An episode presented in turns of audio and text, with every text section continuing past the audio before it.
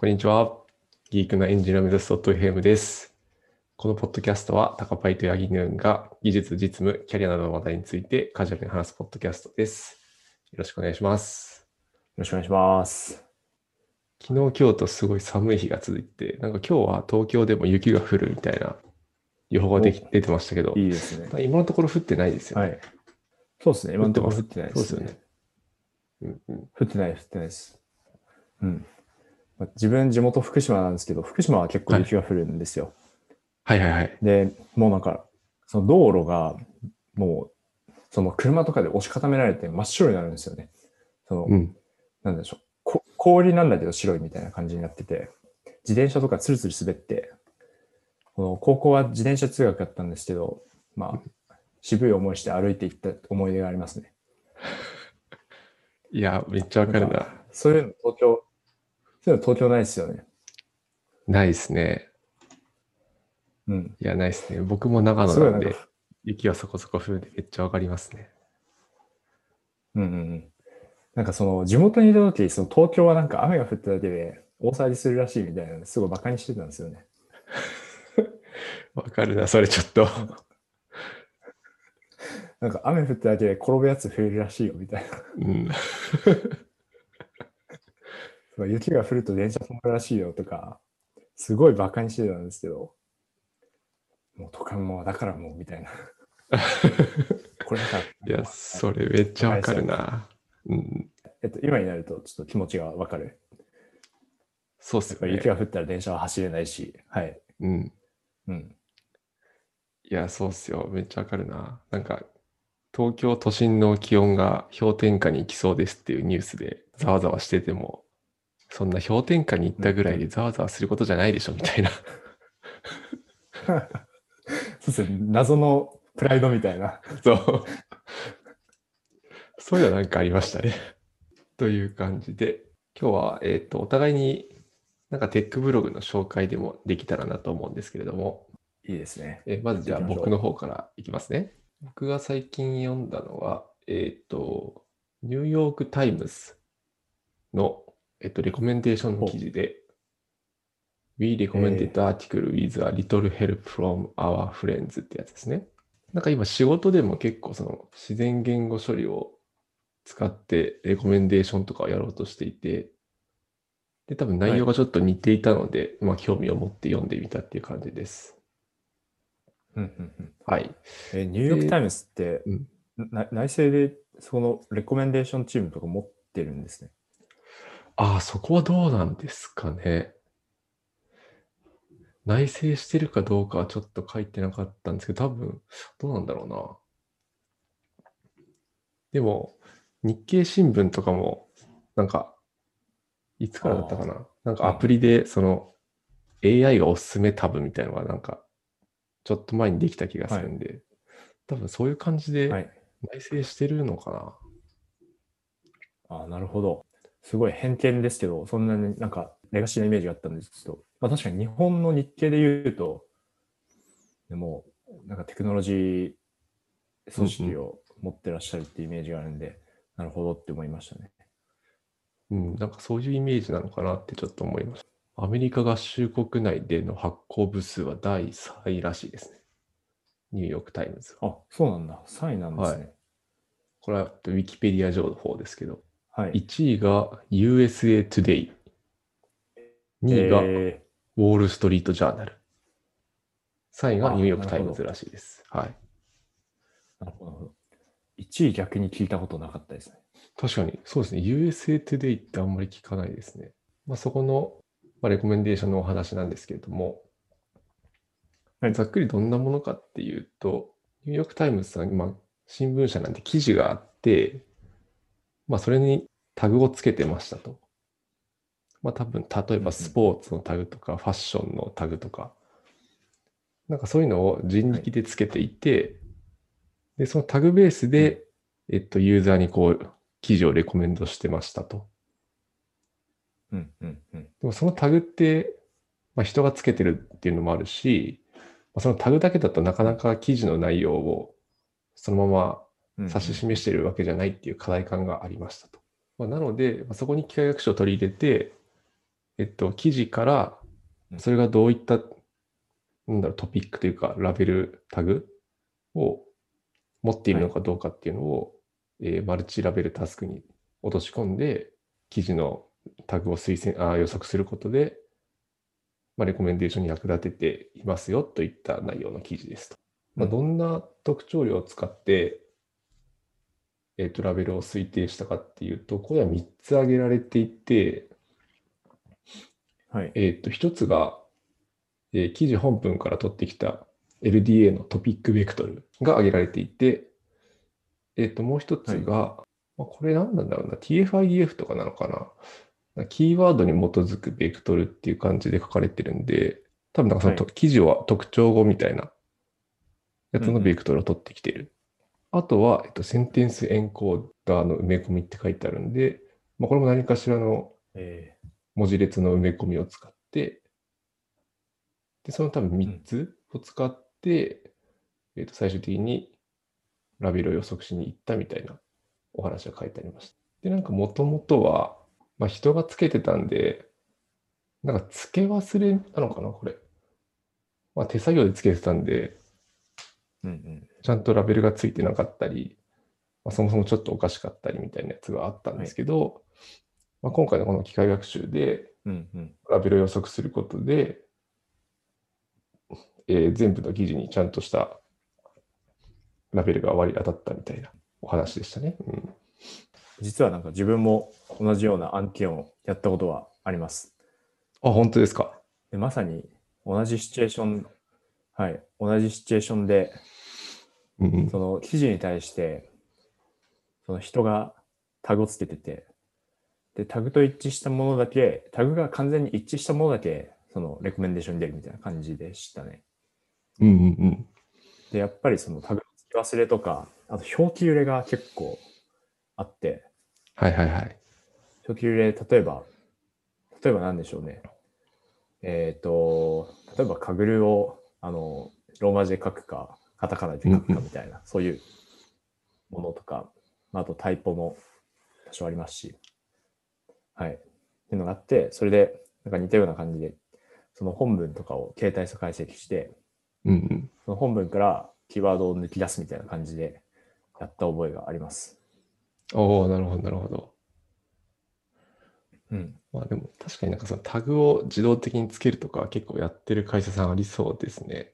そうですね。うん。で、なんかこの記事の中では、まあ、もちろんその機械学習取り入れることで、まあいいラベルがついたんですけど、まあやっぱりちょっと間違いもありますよっていう話をされていて、なんかそこはちゃんと人間が介入して間違ったラベルは、えー正しくうん。直すことが必要ですっていうことも書いていて、まあ、なんかよく言われるヒュー。マン・イン・ザ・ループじゃないですけど、ちゃんとその機械学習のはいループの中に人も入り込んで、まあ、より精度を高めるというか、まあ、なんかそういうのをちゃんとやってるのがいいなと思いましたね。はい。なるほど、なるほど。うん。というお話です、ね。この記事には、はい。その結果どうなったかみたいなのは書いてありましたか？あなんか数値でこれがこうなりましたみたいなの書いてないですね。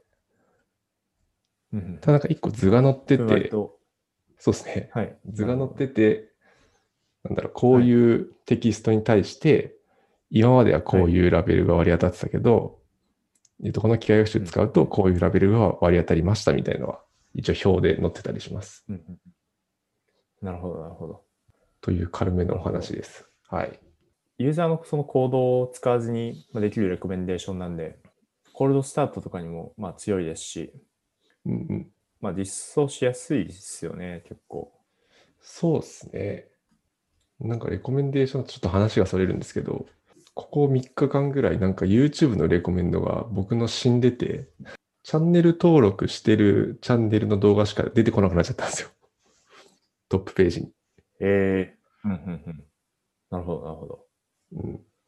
これ自分だけなのかなだからなんか、一気に YouTube のアプリ開く回数が減った気がしますね。はいもうそれ以降。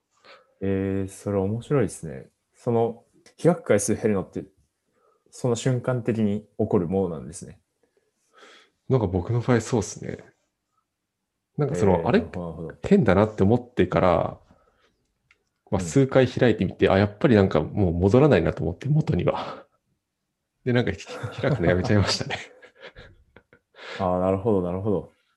うん。それは高パイさんが、うん。そのレ YouTube ではレコメンデーションから主張してたってことですよね。そうですね。多分それが多かったんでしょうね。で、なんかもう。自分で動画を探すっていう行動をしなくなってたんでしょうね。い、つの間にか。なるほど。うん。これ、自分だけなのかな？八木さんあんまり YouTube は見ないですか？YouTube は、YouTube 結構見るんですけど、自分はあの、レコメンデーションはそんなに見なくて、登録チャンネルのうんからああ、なるほど、なるほど。ど。で、はい、そんなに使わなかったですね。はい。あと、エビテストの一つの手法に、うん。えっと、ディグレデーションテストっていうのがあって、はいはい。でこれは意図的にこうパフォーマンスを悪化させることによって、なパフォーマンス上げるのって大変じゃないですか。うん。レコメンデーションアルゴリズムどう良くしたら、どの指標に変化が出るのかとかって、想像が、その、想像がつかないんですけど、うんまあ、そのアルゴリズムで良くなっているのかもエビテストしなければわかんないですし、うんうん。まあ、なんですけど、悪くするのはすごい簡単なんですよね。確かに確かに。はい。で、悪くした時にどういうふうな影響が出るのかっていうのを、まあ、見る手法があって、もしかしたら高パイさんはそれに当たっているのかもしれないですね。確かに、それありますね。そんなことないと信じたいですけどね。確かに。でもなんか体感的に明らかにちょっと変わったんで、まあ、何かしらは実験されてる気がします。YouTube の話で言うと、どんな動画を見るんですか？あれですね。スイッチでモンハンが出るんですよ。3月ぐらいに。はい。で、なんか僕高校生の時とかかなりモンハンやってて、はい。多分シリーズ、過去シリーズ、まあ、ほほぼやったかな。やってたんですよね。えー、すごい。それはすごいですね。で、スイッチで出るんでちょっと興味があって、その動画を最近はい見たりとか、はい。あとなんかたまに、あれなんですよね、なんて言うんだろうな。角線を抜く動画とかめちゃくちゃ見たくなったりするんですよ。なんで？いや、なんか疲れてるのかなわかんないですけど、なんか角線を抜く動画とかがたまにめちゃくちゃ見たくなって、えー、はい。なんかそういうのを見たりしてますね。なんか角線抜く動画もあれなんですよね。なんかそういう、なんて言うんだろうな。見た目がちょっとグロテスクというか、はいそういう動画って、もともとレコメンドされてこない仕組みになってたんですよ。うん YouTube ってむか昔というか多分去年ぐらいは。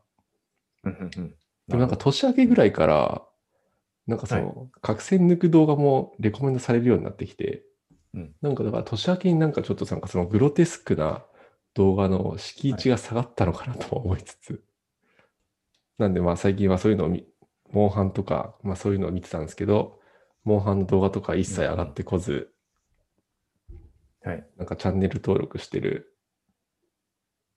うんやつらばっかり上がってくるって感じですね、今。という角線動画のお話でした。あれ？はい。じゃあ、や八木さんの記事に行きましょ はい。じゃあ僕の方に行かせていただきますね。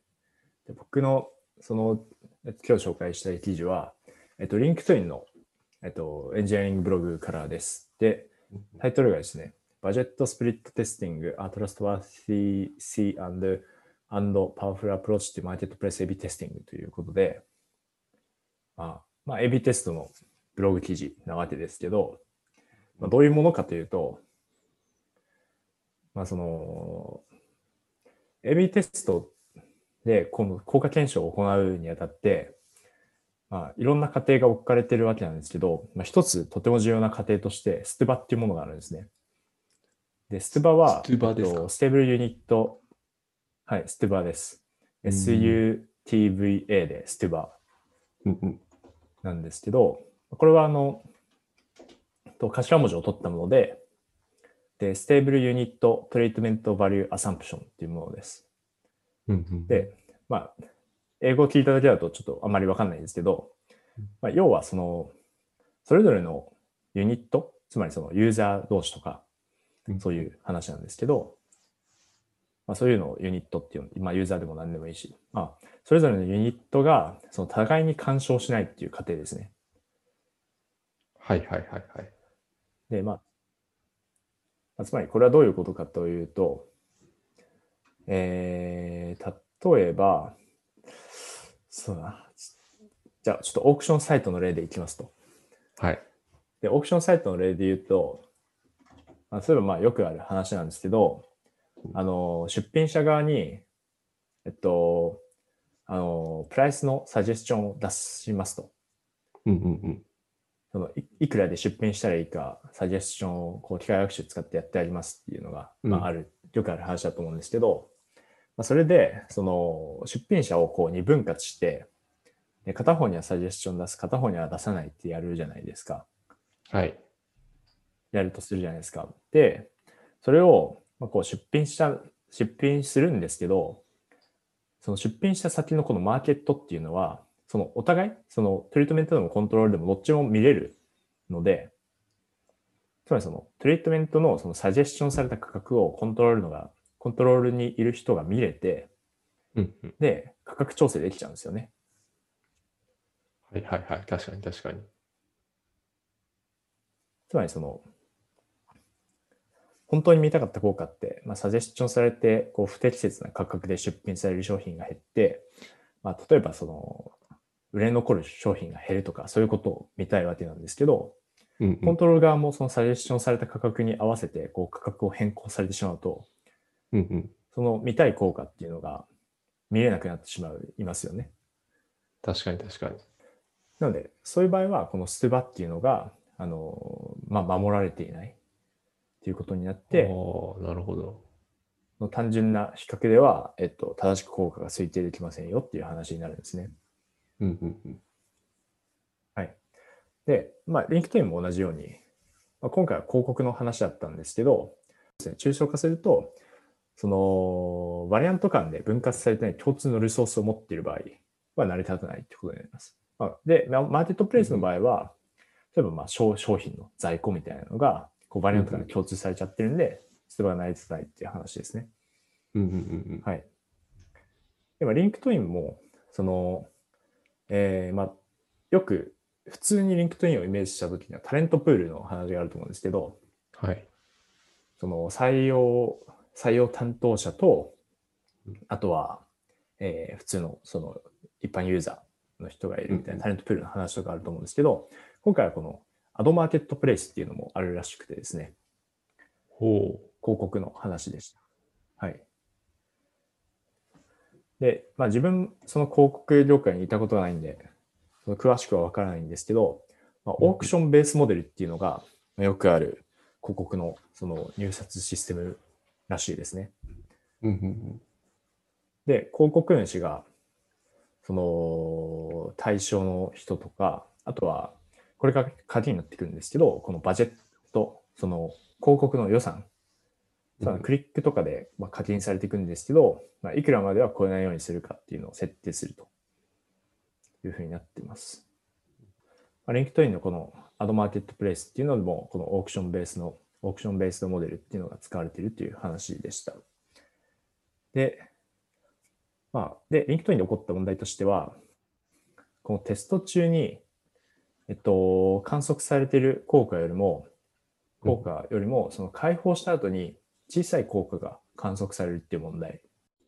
あと、これは、まあ、ちそうですね、まあ、サブサイド、その副次的なまあ効果なんですけど、統計的有差の検出に結構長い時間がかかるっていう2つの問題があったと書いてあります。うんうん。で、で、1個目のそのテスト中に観察された効果よりも実際は小さな効果が観測されるっていうのは、もうカニバリゼーションバイアスっていうのが原因だったっていうふうに述べられていますね。まあカニバリゼーションは食い合いみたいな感じ、日本語にするとまあそういう役になるんですけど、うん。うんまあ、どういう、このカニバリゼーションバイアスとは何かっていうので、まあ、例を挙げてくださってるんで、説明していきます。うん。はい。で、例えばその、もうと、すべての広告、キャンペーン、キャンペーンっていうふうに呼んでるらしいんですけど、キャンペーンが、その設定したバジェットの100%を、その、もう消費するとしますと。特定期間の中に全てのキャンペーンが。まあ、これはすごいあの、エクストリームな例なんですけど、まあそう仮定しますと。で、その時に、例えばそのトリートメント群では、えっと、ユーザーと広告マッチングアルゴリズムを改善しましたと。うんつまりそのトリートメント群の方が、そのユーザーにクリックとかされるはずですと。うんなんですけど、そのトリートメントとコントロールの間で、この広告の予算、バジェットっていうのを共有しているので、例えばそのトリートメントの方で多く予算を使うと、コントロールに費やせる予算が減るんですね。うんうんつまりそうすると、その介入の効果っていうのもあるんですけど、その費やせるこのバジェットのこの大きさの差っていうのも、あの、その効果に加わってきてしまうと。うん。なるほど。まあつまり、その極端な話を言うと、トリートメント群がめっちゃ良くて、でトリートメント群がその100%のバジェットを使ってしまったとしたら、もううんコントロール群でも広告を表示できないんで、クリックもされないですね。ああ、まあ確かにそうですね。はい。いう話で、なのでバジェットっていうそのリソースが共有されてるんで、この SUTVA が成り立たなくて、このカニバリゼーションバイアスっていうのが混入してしまいますという問題でした。はい。で、でこれに対して、リンクトインの方はどういう対策を取ったかというと、まあ、タイトルにもあった通りなんですけど、 Budget Split Testing というものを、えー考案してました。うんで、まあ、簡単に言うと、バジェットもコントロールとトリートメント間で分割してしまおうっていうもので、うんうんうん。今までそのバジェットを共有のリソースとしてたから、まあ、問題があったんですけど、50%トリートメントに割り振って、50%コントロールに割り振るってすると、まあトリートメント群がその50%最大まで使ったとしても、まあコントロール群はまた50%の使えるリソースっていうのが残ってるんで、さっきのそのカニバリゼーションバイアスっていうのが、まあ、軽減できますっていう話ですと。うんうんうんで、実際どういうふうに実装したかみたいなのも、まあ、書いてあるんですけど、うんうんはい。まあ自分はなんかこの辺はちょっと読み飛ばしてしまいました。うんちょっと手法の方に興味があって。はい。で、まあ、結果ですね。結果見ると、やはりそのバイアスっていうのは軽減されていて、で、まあ、正の方向でも負の方向でも、どっちの方向でも、その単純な AB テストだと効果が過過大評価されてたっていう風な結果になってます。